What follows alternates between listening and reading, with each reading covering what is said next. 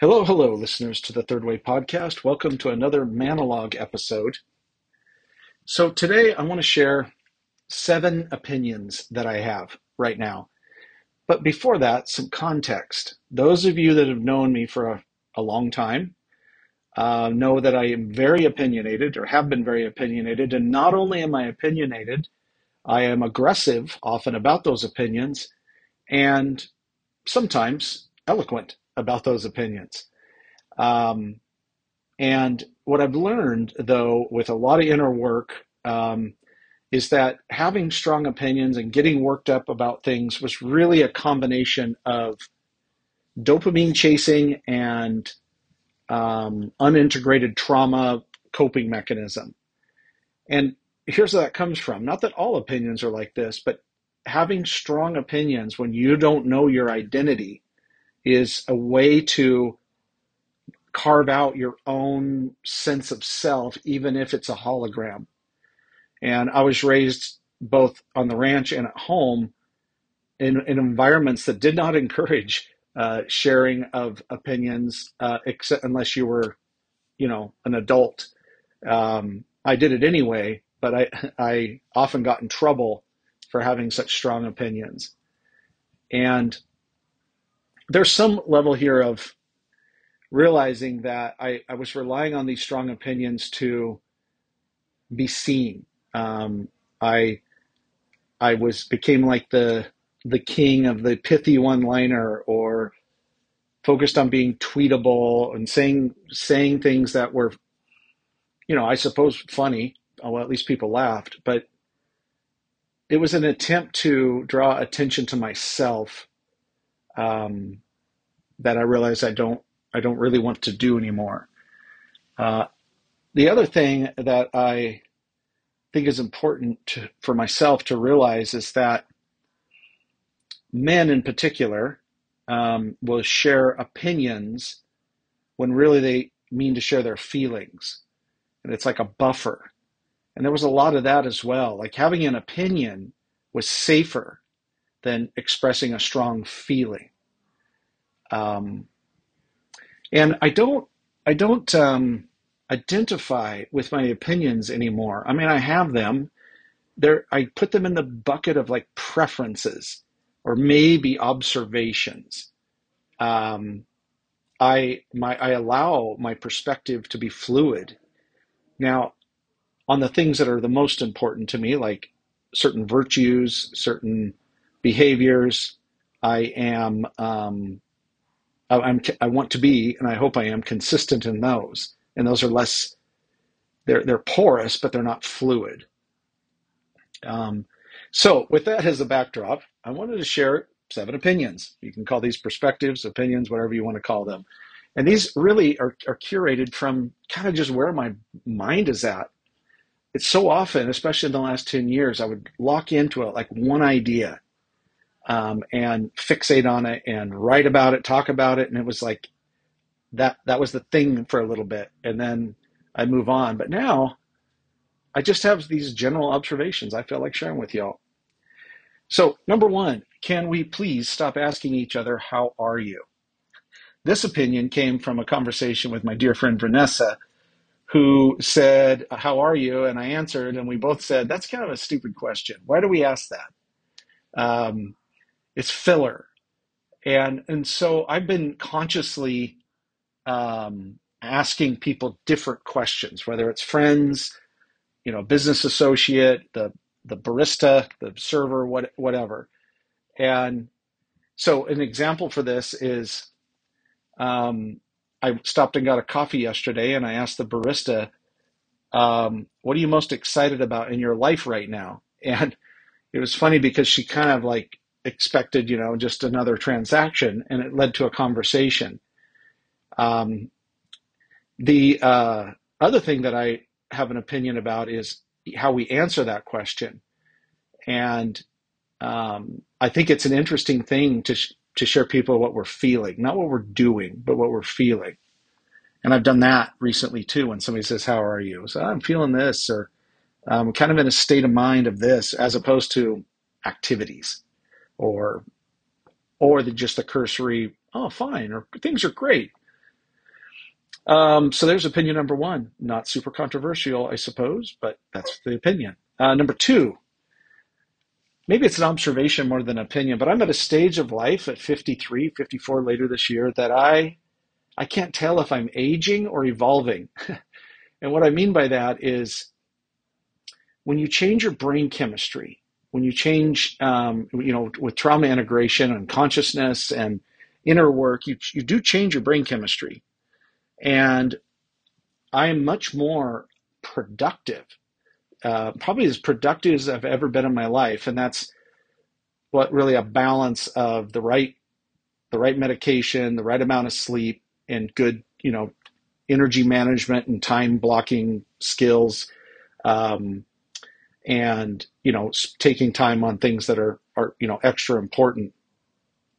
Um, and so but what i mean by aging or evolving is there are certain things too where i don't know if this is like what it's like to get older or maybe my body is just adapting to the different brain chemistry that's way less fixated on on dopamine and controversy and you know um, things like that. Uh, so I do notice that I do make sounds when I sit down and stand up. Uh, and I'm very aware of, I, I can't ever remember what brand it is, where it's the guy, maybe it's Progressive Insurance, where he's given lessons to people to not be like their parents. Um, and I, I do find certain things that I do to be sort of like older mannish, um, which is sort of amusing because I certainly don't feel old in any really in any way other than sometimes early in the morning. Um, so it's an interesting thing for me to to examine. Like, oh, I'm assuming this is aging, but maybe it's just my body changing to where my brain chemistry is at. I mean, in particular, when I work out, which isn't enough, I feel str- as strong as ever, and and or hiking or other like physical activities. I I don't I don't I, I don't feel that way, but it's when I'm mostly when I'm still is that my body feels different now. All right, number three. Um, this one is political. Um, I think it's well. I got a couple of political opinions today. The first of all, Alexei Navalny and Vladimir Zelensky are lions, and when we look at modern history, especially American leaders, where are the lions? Where are the ones that stand up? Now, Mitt Romney, I would put him in there somewhat. He's sort of a, you know, a dull toothed lion, but he still stands up for what he believes in. I definitely put Liz Cheney in there uh, as a lion.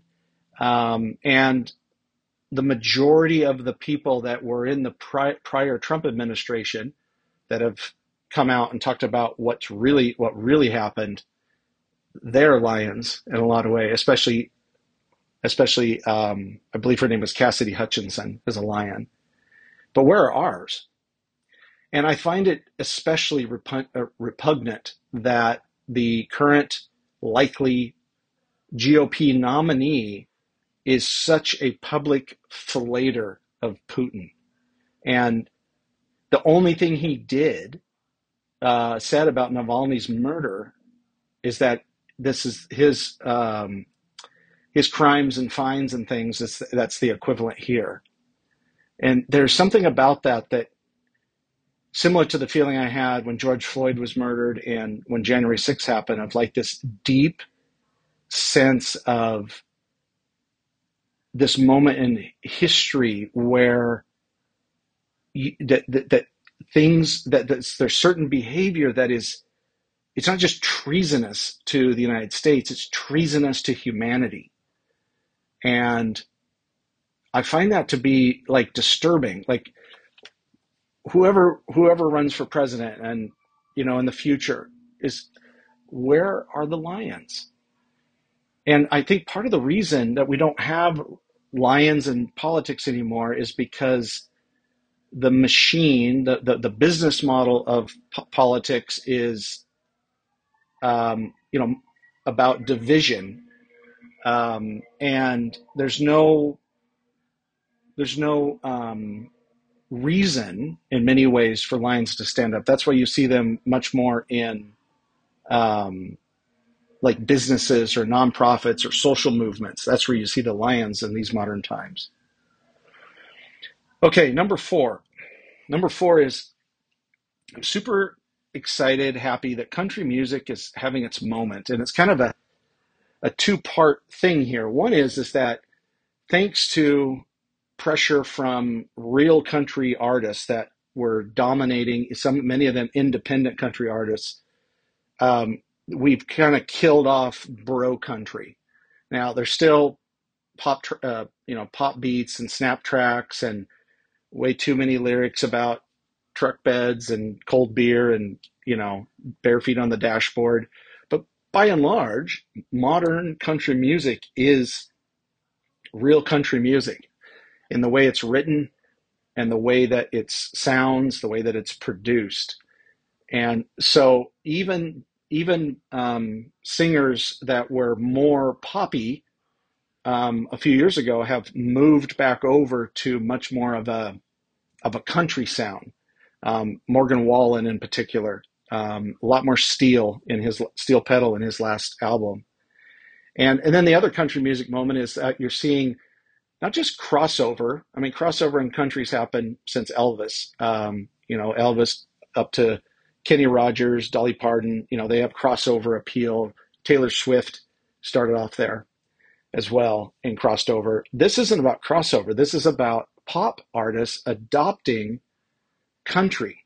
Um, the most famous of them is the most famous example from a consistency standpoint is Post Malone, who has really re he's still a rapper, I suppose, but he's rebranded himself for, for his love for country music, and he's actually changed his style, even the way it looks. And but it, but recently is uh, Beyonce's new song. It's got a country uh, beat in it, and it references Texas, but it's got a specific country beat that you don't almost you almost never hear in pop music. And so I think that's cool. I don't know how long it's going to last. I don't really care because we have access to the artists that we want to listen to. But as a long time since I was a little little kid fan of country music, it's nice to see country music having its moment. These last three are, uh, well, at least the next two are pretty short. Number five, I love the Travis and Taylor story, and it's just a bonus that it pisses off the right people. And it's a weird thing that not just the conspiracy theories, but they're like, there was too much of them. It's in my face. And I was like, why, why is that reaction? Why, why do you have that reaction? Now, this is my opinion and that's your opinion. That's fine. It doesn't make any sense to me. Um, and we have a, we have a strange relationship with celebrity in this country. And, you know, we, we sometimes venerate people and then tear them down. But when something genuine happens, it's it's weird to be against it.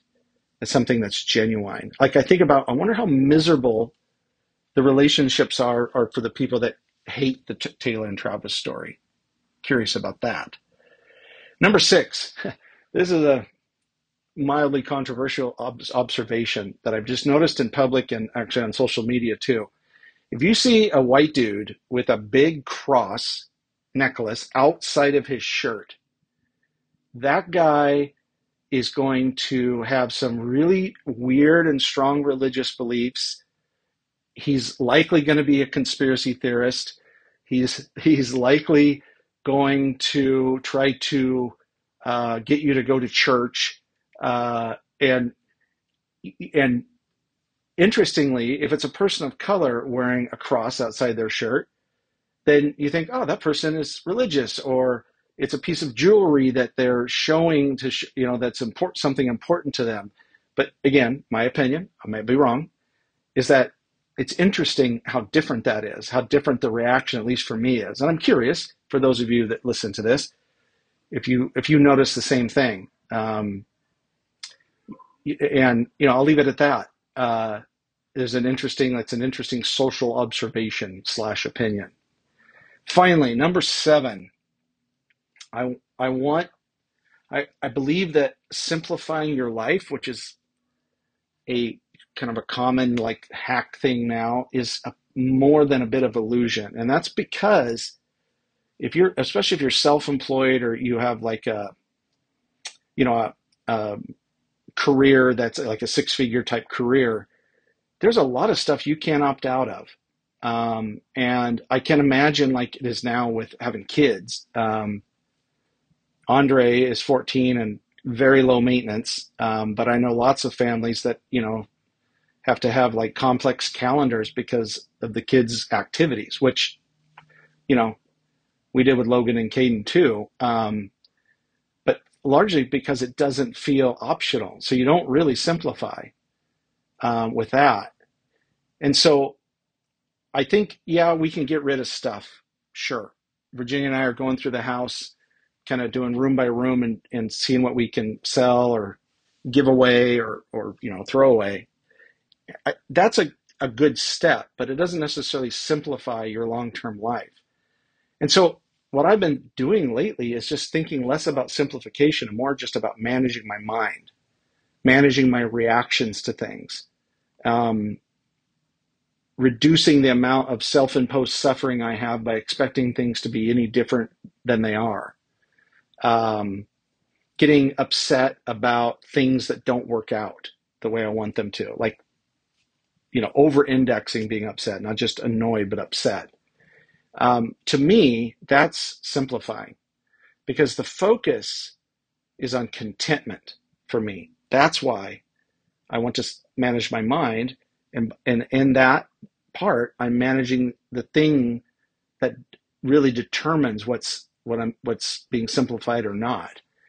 And my current working theory is that if you manage your mind, you can and you have some good systems that you you don't have to you know cut way back or get rid of like technology or become a luddite or or whatever. You don't have to do that. And i think this idea of trying to simplify our lives is mostly doesn't work. So seven opinions from justin foster. Uh, I might be wrong, but these are my opinions, and I appreciate you listening. That's it for today.